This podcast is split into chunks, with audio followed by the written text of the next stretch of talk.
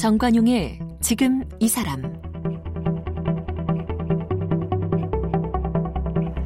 여러분 안녕하십니까 정관용입니다. 자연의 모든 것들은 우리가 후대에게 잠시 빌려 쓰는 것이다 이런 말이 있죠.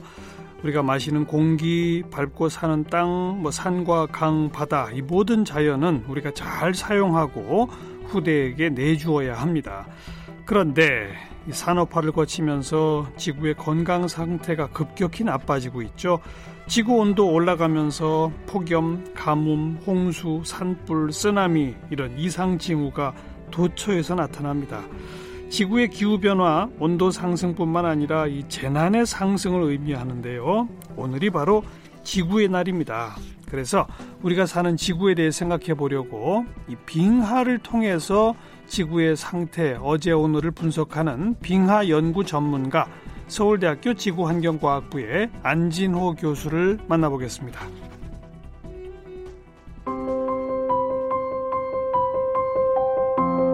안진호 교수는 서울대학교 지질과학과를 졸업했습니다.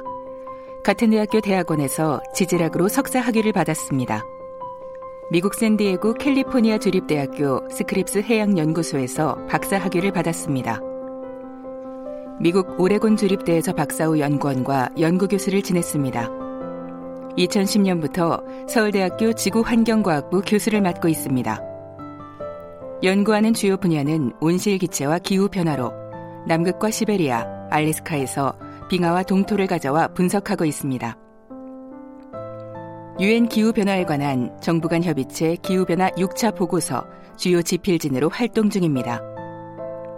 현재 국제빙권학회 한국 대표, 지구과학 연합학회 이사, 대한지질학회 빙건과 극지 분과위원장입니다. 서울대학교 지구환경과학부 안진호 교수 어서 오십시오. 네, 안녕하세요. 네. 빙하를 연구한다고요? 네, 그렇습니다. 빙하로 뭘 알 수 있는데요? 아, 예. 그 무엇보다 과거의 음. 기후를 알 수 있고 어, 과거에 기후가 왜 변했는지를 알 수가 있고 음. 그 다음에 기후 변화에서 미래가 어떻게 됐는지를 알 수가 있습니다. 어떻게요? 어떻게? 어, 일단 제가 주로 연구하는 거는 온실 기체에 관한 건데요. 예. 온실가스. 어, 그렇죠. 요즘 네, 그 지구 지구 온난화의 주범. 네. 그렇죠. 네. 대표적으로 이산화탄소, 이산화탄소. 메탄, 음. 뭐 아산화질소 같은 게 중요한 음. 온실기체인데요. 그것들이 어떻게 거동하는지 과거에 어떤 지구 환경에서 어떻게 조절됐고 음. 미래에는 어떻게 거동할지를 이제 연구하는데 사용할 수 있습니다. 그게 빙하의 기록이 나와요?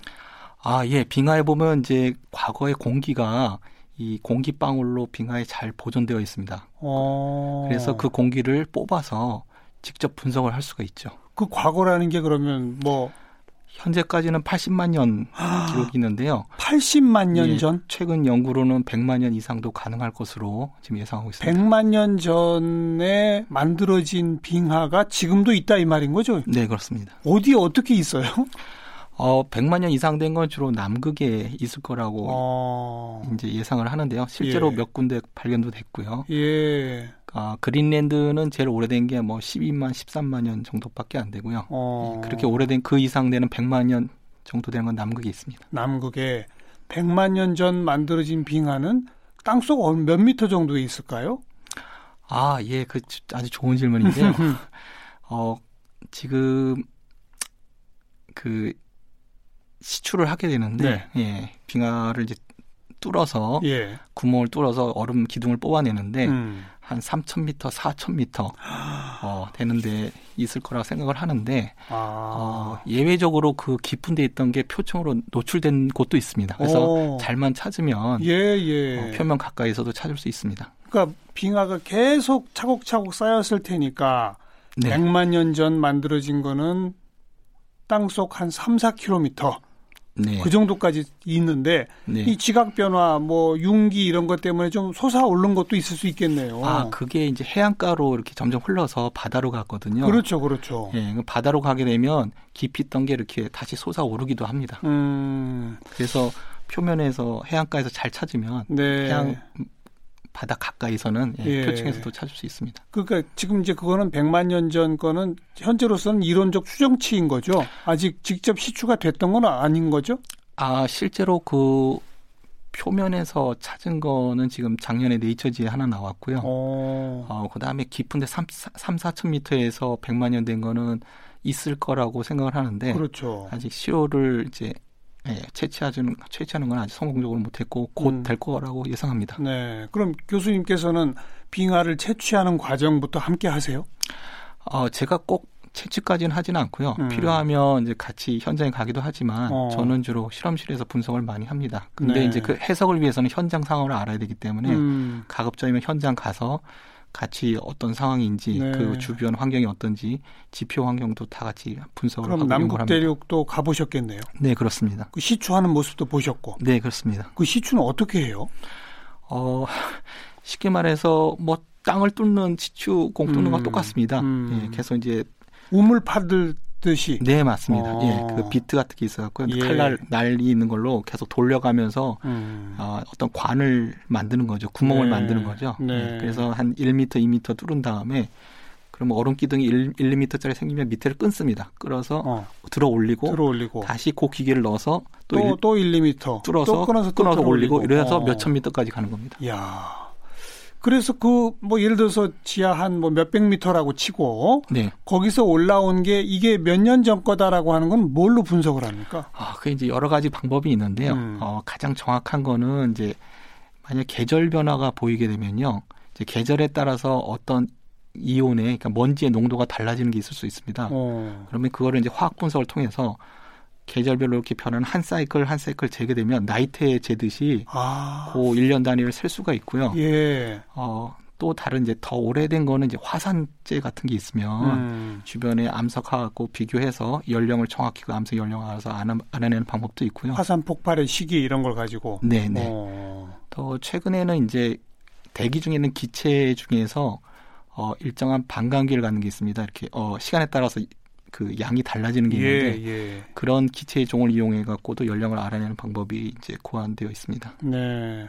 지금 뭐 우리 라디오 프로그램이라 우리 저 청취자분들께 보여드릴 수는 없지만 샘플 빙하를 좀 가져오셨네요. 네, 네. 제가 보니까 이 얼음 조각인데 그냥 네, 네. 그 속 안에 기포가 굉장히 많아요. 네, 맞습니다. 일반 얼음과 그렇게 다른 거예요? 빙하 안에는?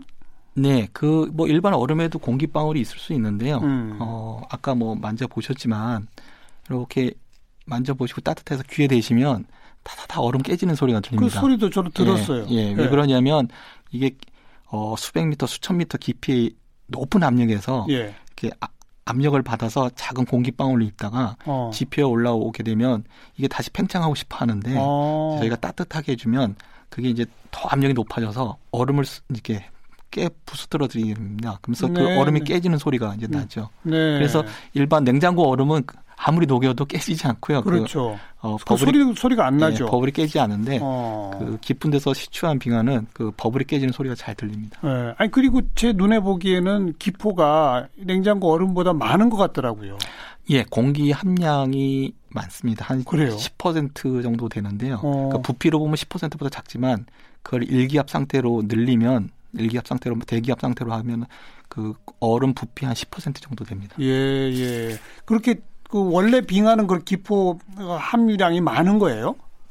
그럴 수밖에 없는 겁니까? 평균 정도 그렇게 됩니다. 왜냐하면 어. 그게 눈이 쌓여서 예, 된 건데 예. 눈 사이에 빈 공간이 있지 않겠습니까? 아, 그렇죠, 그렇죠. 그 빈 공간에 있던 공기가 나중에 압축이 되면서 맞아요, 빠져나가지 맞아요. 못하고 어. 공기방울로 남게 됩니다. 그렇죠. 예, 바로 그래. 이제 그 공기방울을 꺼내서 그 성분 분석으로 어, 온실가스가 어떻게 변화해 왔는지 이런 걸 측정한다. 그 네, 말씀이 맞, 네, 맞습니다. 그런 정확합니다. 거로군요. 네, 네. 어, 참, 그 기포 하나하나가 중요한 연구 자료로군요, 그러니까. 네. 그렇게 잘 보존된 게 없죠. 그렇죠. 네. 보존할 수가 없죠. 네. 땅 속에 얼음 상태로 갇혀 있지 않는 한 다 날아가 버리니까, 그죠? 그렇죠. 예. 음. 자, 이 연구를 통해서 그래서 결국 어, 현재까지 밝혀진 바에 의하면 어떻습니까? 지구상의 이산화탄소의 농도는 큰 사이클로는 어떻게 변화해 왔다고 봐야 됩니까? 어, 그래서 지금 연속적인 자료는 과거 80만 년 기록이 보, 어, 복원이 됐는데요. 예, 예. 어, 농도 변화를 보니까 이제 우리 농도를 ppm이란 단위를 쓰는데요. 음. 100만 분의 1 근데 이제 들어서 공기 중에 분자가 100만 개 있으면 예. 그 중에 이산화탄소가 300개 있으면 300ppm이다 예, 이렇게 부릅니다. 예. 그런데 예. 지난 80만 년 동안 자연적으로 그 농도가 한 170 ppm에서 300 ppm 사이를 왔다 갔다 했습니다. 170에서 300 사이로 왔다 갔다 했는데 예. 지금 410 ppm을 넘거든요. 오. 예, 그리고 지난 산업혁명 이전에는 한 280 ppm이었고 예. 그래서 이렇게 농도가 높았던 적이 없었던 거죠. 그렇죠. 그러니까 초유의 사태가 계속 이루어지고 있고 80만 년 동안에는 적어도. 예. 어. 그리고 이제 증가 속도로 봤을 때 음. 지난 저희가 지금 간빙기에 살고 있, 는데 지난 빙하기 간빙기라는 게 빙하기와 빙하기 사이. 네 그렇죠. 따뜻했던 시기입니다. 예, 예. 지금 저희가 따뜻한 간빙기에 살고 있는데요. 네. 어, 한 2만 년 전에는 이제 굉장히 추운 빙하기였는데 음.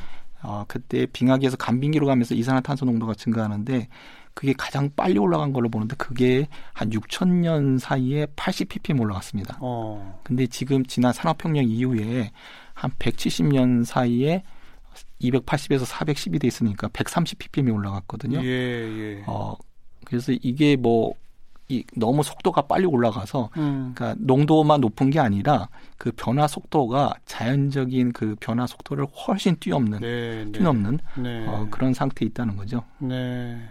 아, 자연 상태에서도 이산화탄소의 농도는 변화하는군요. 예, 그렇습니다. 그게 이제 기후 변화에 영향을 줘, 기- 빙하기 감비기가 반복되는데 어. 중요한 영향을 주었을 거라 생각합니다. 그때는 지금은 우리가 화석 연료를 떼 가지고 네. 그게 이제 이산화탄소를 급증하는 네, 어, 원인이 되는 거 아닙니까? 네 맞습니다. 그럼 이런 화석 연료 인간이 이걸 개발해서 떼기 전에 네. 인간이 나오기도 전에 그때 지구에서는 이산화탄소 농도가 왜 그렇게 변해요? 어, 그 굉장히 이제 재미난 예. 질문인데요. 예. 예, 그게 어 미스테리 중에 하나인데 음. 대략은 알고 있습니다. 대략 뭡니까? 어, 일단 그 지구 외부에서 어떤 요인이 한 번 있었고요.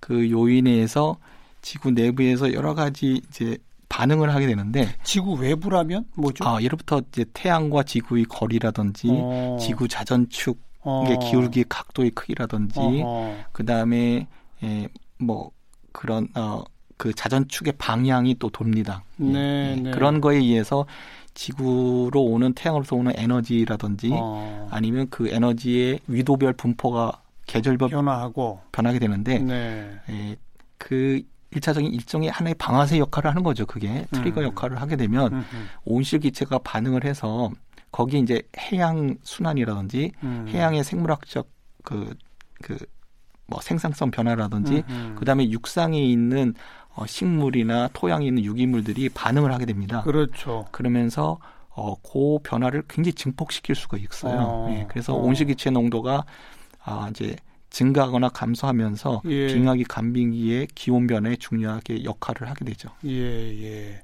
그런데 이 산업혁명 이후 화석 연료를 떼면서부터는 지구 역사상 없었던 일이 아무튼 벌어지고 있다.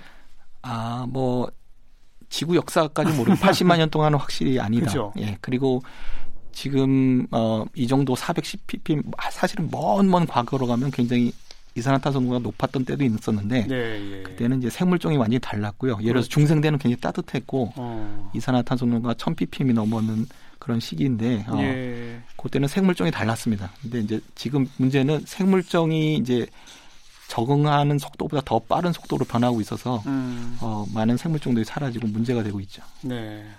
교수님, 우리 서울대학교에 갖고 있는 빙하들은 보통 몇만 년 전거 같이 있, 있습니까? 제가 오늘 보여드리는 건 한 4만 년 된 거고요. 4만 년. 네. 그 다음에 뭐 몇천 년짜리도 있고, 어. 어, 뭐 이거는 아직 정확히는 모르지만 한 100만 년 될 거라고 생각하는 것도 있습니다. 100만 년전 거라고 추정되는 것도 네. 있어요? 네. 이야. 아직 제가 학계에 보고할 만큼 지금 자료가 부족해서 어. 좀 더 연구를 해봐야 됩니다. 네. 아, 그런 건 굉장히 비싸겠는데요? 뭐 돈으로 따지지는 않죠. 아, 예. 그래요? 예, 학술적으로 가치가 있는 거고, 예. 예. 아, 그래도 구하려면, 글쎄 뭐 누가 사는 사람이 있으면, 그러니까 교수님은 어떻게 구하세요, 그런 걸?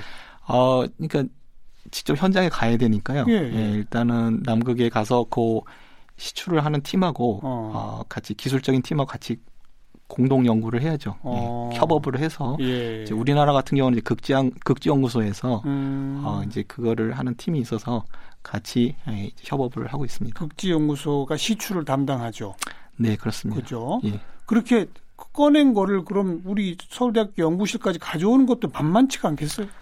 예, 그 이제 녹으면 안 되니까. 그러니까요. 예, 안 녹이고 계속 이제 운송을 하기 위해서는 이제 아주 특수 한 박스에 넣어야 되고요. 음. 단열이 잘 되는. 음. 그 다음에 이제 배로 가져오게 되면 이제 아라운호 같은 쇠빙선 있지 않습니까? 그렇죠. 거기 이제 냉동고 안에 집어넣어서 어. 저온 상태로 온 다음에 육상에서 이동시킬 때는 어, 냉동 탑차 같은 데 넣어갖고 음. 이동을 시키고요. 양이 많지 않을 때는 그냥 뭐 우리나라에서 미국 뭐, 뭐 영국 뭐 이런 데 보낼 때는 FedEx 같처럼 네. 일반 회사 이용해서 예, 보내기도 하는데요. 예.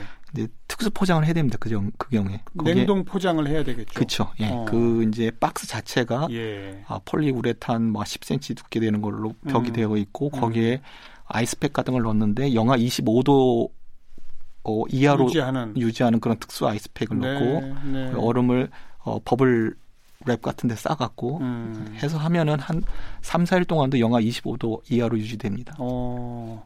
그 상태로 비행기 타고 이제 오는 거로군요. 네, 네. 그래서 어. 저희가 이제 극정수하고도 같이 연구할 수 있지만 뭐 미국이나 뭐 유럽하고 같이 연구하고 싶다 그럴 때는 예. 그런 식으로 시로를 운반합니다. 네. 서울대학교에도 또 별도의 냉동고가 있어야 되겠어요. 예, 저희는 영하 20도짜리 냉동고가 있는데요. 음. 사람이 들어가서 활동할 수 있는 그런 냉동고입니다. 사람이 들어가서 활동할 수 있는. 네. 굉장히 춥겠네요, 거기. 뭐, 어, 근데 이제 옷을 이제 방한복, 방한 장갑, 예. 뭐, 방한 부츠 잘 입고 하면은 예. 뭐, 한 30, 3, 40분은 문제 없고요. 예. 이제 좀 추우면 나와서 좀 몸 녹이고 다시 예. 들어가고 그런 식으로 예. 일을 하고 있습니다. 예. 주로 그러니까 이산화탄소의 양 변화 이런 측정을 하는 게 목적인 거죠. 그리고 그 이산화탄소가 왜 생겼을까 이런 걸 추정하는 그런 거겠죠. 네. 저는 주로 온실기체에 초점을 맞추고 음. 있었고요. 아까 말씀드린 것처럼 이산화탄소뿐만 아니라 메탄, 네. 아산화질소 이런 것도 있고요. 어 근데 또 그 빙하에는 쉽게 말해서 먼 옛날 과거 먼지도 들어가 있거든요. 네, 쉽게, 네. 쉽게 말해서 미, 미세먼지 같은 게 들어가 있는 거죠. 예. 네.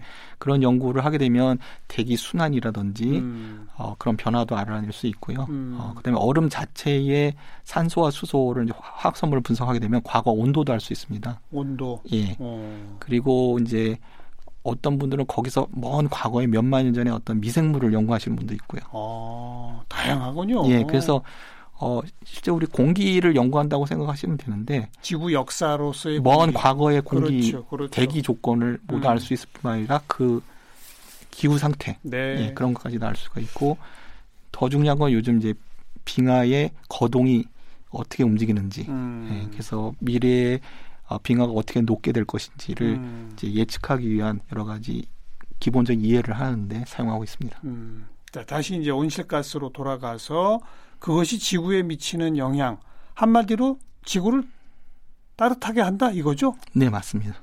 지금까지 얼마 정도 따뜻해진 겁니까? 어, 뭐 정, 전 지구적으로는 산업혁명 이후에 음. 1도 정도 올라갔고요. 예, 뭐 우리나라는 더 많이 올라가 거의 두 배 가까이 올라갔고 음. 시베리아 같이 이제 극지방은 뭐 3도 음. 이상 올라갔고요. 어, 실제로 이산화탄소 농도가 지금 상태 계속 유지된다면 어, 더 증가하지 않아도 음. 더 올라가야 됩니다. 지금, 지금 온도가 예 지금 증가하는 속도가 지금 뒤따라가고 있어요. 좀 어, 워낙 빠른 속도로 방출하고 있기 때문에. 예, 예. 그 이산화탄소와 같은 이 온실가스들이 어, 태양열이 밖으로 빠져나가는 걸 막는다면서요? 네, 그렇습니다. 어, 그래서 온실 효과라는 것이 나오는 거고. 네. 그러니까 이제 어 태양으로부터 지구에 이제 그 복사 에너지라 하죠. 그렇죠. 빛을 통해서 에너지가 올 때는 그 공기 중에 있는 기체 분자들이 흡수할 수 없는 음. 그 에너지를 흡수할 수 없는 그런 영역에 예. 어떤 파장에 예. 특성 갖는 빛이 들어오는데 예. 지구가 방출하는 그 영역 그 빛은 그 에너지는 그 파는 조금 그 공기들이 온실기체라 하는 놈들이 빠져나가는 것을 가둘 수 있는 잡아낼 수 있는 그렇죠. 그런 영역의 빛을 내기 때문에 음. 예, 다시 잡아서 되돌리는 거죠 빛이표로. 네. 예, 그래서 어, 없을 때에 비해서 상당히 온도가 높고 그 차이는 약 33도 정도 되는 걸로 어, 지금 계산돼서 나오고 있습니다. 어. 그 이산화탄소는 한 번 발생한 거는 그냥 영원히 있어요? 우주로 나가지 않나요, 혹시? 한 번 인간이 방출한 이산화탄소가 예를 들어서 한 번 방출하고 가만히 두면요. 네. 더 이상 방출을 일시적으로만 하고 더 이상 하지 않는다면 예. 어, 약 반 정도 50%는 30년 안에 사라지고요. 어. 근데 어디로 사라지냐? 지구 바깥으로 안 나가면 해양이나 육상으로 가야 되겠죠. 그렇죠. 그 다음에 이제 30% 정도는 수백 년 사이에 사라질 거고요. 어. 나머지 20%는 어, 수천 년에서 수만 년 아, 동안 대기에 잔류하게 됩니다. 그래요. 예. 근데 어쨌든 30년 뭐 몇백 년 사이에 사라지는 건 뭐 예를 들어 물에 녹고 이러는 거예요? 네, 맞습니다. 어. 바닷물에 많이 녹고요. 어. 예. 그다음에 육상에서 식물체들이 광합성을 더 많이 해서 가져가기도 하고요. 네, 네. 근데 문제는 방출을 훨씬 이제 자연이 가져가는 것보다 그렇죠. 더 빠른 속도로 인간이 그렇죠, 그렇죠. 많이 방출하고 있다는 거죠. 네. 그래서 어 요즘도 매년 2ppm에서 3ppm, 음. 그러니까 거의 한 아, 뭐 0.7에서 1% 가까이 예, 매년 예. 이제 증가하고 있습니다. 예, 바로 그런 물에 녹고 식물이 광합성에서 쓰고 이게 자연 정화할 텐데 네. 자연 정화할 수 있는 능력보다 몇 배나 빨리 우리가 배출하고 있다. 네, 맞습니다. 그래서 지구 온도가 좀 아까 산업혁명 이후에 평균 1도라고 그러셨잖아요. 네, 네. 1도 별거 아닌 것 같은데 그게 어마어마한 영향을 미치죠? 네. 어떤 영향을 미치는 거예요? 어, 사실은 이제 1도에서 계속 유지만 돼도 음. 더 변화가 일어나야 됩니다. 근데 지금 뭐 변화가 아직 서서히 진행 중에 있고요. 음. 실제로 지금 어 우리가 간빙기에 살고 있는데 이전 간빙기라고 할 12만 년 전에는 또 간빙기였거든요. 예. 그때는 태양으로부터 어, 그 이제 북반구에서 받는 그 에너지가 지금보다 높았어요. 음. 그래서 이제 자연적으로 온도가 조금 1도 높았는데 어 그때 실제 해수면은 6에서 9미터 정도 더 높았고요. 어. 예, 그러니까 지금 뭐 굉장히 상상할 수 없을 정도로 해수면도 굉장히 높았고, 예, 예. 어 굉장히 많은 환경 변화가 있었다는 거를 과거에 있었다는 걸 알 수가 있죠. 예, 그러니까 우리도 계속해서 이산화탄소가 나오고 지구 온도가 높아지다 보면 12만 년 전과 같은 거, 거기까지는 안 가더라도 벌써 됐습니다. 벌써 됐어요. 벌써 1도 올라갔으니까. 어. 네, 근데 문제는 어 지금 뭐 이산화탄소를 더 이상 오늘부터 방출 안 한다고 하더라도 했으면은 수백 년 동안 더 올라갈 수 올라갈 있고요. 것이다. 예. 아. 그리고 이제 하나 이제 자연이 정화하는 것처럼 가져가 해양이나 육상에서 가져가는 게 좋은 면도 있는데요. 음. 반대로 이제 인간이 이제 공학이 발달해서 대기 중 이산화탄소를 이제 뽑아다가 네. 격리시키게 되면 어. 될거 아니냐라고 생각할 수 있는데 예. 없애 없애면 없앨수록 또 요번엔 해양이나 육상에서 이산화탄소가 대기로 방출될 수가 있습니다. 그래요. 예, 그러니까 결국은 어떻게 되냐면 이산화탄 아, 산업혁명 이후에 예. 인간이 방출한 이산화탄소 그 양은 예. 결국은 저희가 다 없애줘야지만 원래 예. 상태로 회복되는 예. 거의 지금의 대기 중에 초과되는 잉여되는 이산화탄소의 두 배만큼을 음. 없어 없애줘야지만 원래 상태로 회복된다는 그런 결과가 나옵니다. 뭐 불가능하네요. 우리가 그걸 어떻게 없애요? 어 지금은 이제 뭐 단가가 높지만 예. 예, 계속 연구를 하다 보면 또 가능할 수도 있는데 음. 문제는 이제 그런 아, 돈보다는 그또 억지로 대기 중에 이산탄소를 낮추다 보면 여러 가지 이차적인 환경 피해가 있을 수 있어서 네, 네. 그렇게 여러 가지 과학자들이 선뜻 어, 일을 하기가 좀 어려운 상태입니다. 음. 그런데 우리나라가 특히 그 이산화탄소 배출량 증가 속도 1등이라면서요? 예, 그렇습니다. 어, 왜 그래요, 우리? 아, 그만큼 이제 매년 매년 배출량이 증가하는 분이 늘어난다는 거는 음. 어, 줄이려는 노력을 안 한다는 얘기죠. 그렇죠. 예. 그만큼 심각성을 모르고 있고 예. 뭐 GDP 규모 세계 11위 뭐 이렇게 얘기하고 예. 어 그런 나라에서 어 이제 그런 지구 공동의 어떤 음. 문제에 대해서 우리가 소홀히 하고 있다라는 그렇죠. 거 단적으로 증명해 주는 거죠. 제일 그 발생이 많은 쪽이 어디예요? 어, 에너지 생산하고 관련되는데요. 음. 전기 생산이죠. 전기. 예, 그러니까 화력 발전 이런 예, 거. 예, 그렇습니다. 어. 저희가 전기 생산을 한국 같은 경우는 대부분 화력 발전에 의존하기 때문에 음. 어, 탄소 배출이 많을 수밖에 없죠. 그, 네. 그 다음에 이제 산업화 과정에서 생기는 예. 거라든지 예. 자동차에서나 수송 과정에서 나오는 거든지 건물 내에서 또 나오는 것도 있고 난방. 음. 제일 큰 거는 이제 에너지인데 어, 지금 굉장히 화석 연료에 의존하고 있는 그런 에너지 네. 그 발전 구조를 빨리 개선해야죠. 우리도 그러니까 독일이나 이런 나라처럼 친환경 에너지 재생산 재 가능한 에너지 이런 식으로 좀 빨리 바꿔야 되는데 네 맞습니다. 아 파리 기후 협약 이런데 우리도 다 가입돼 있죠. 네.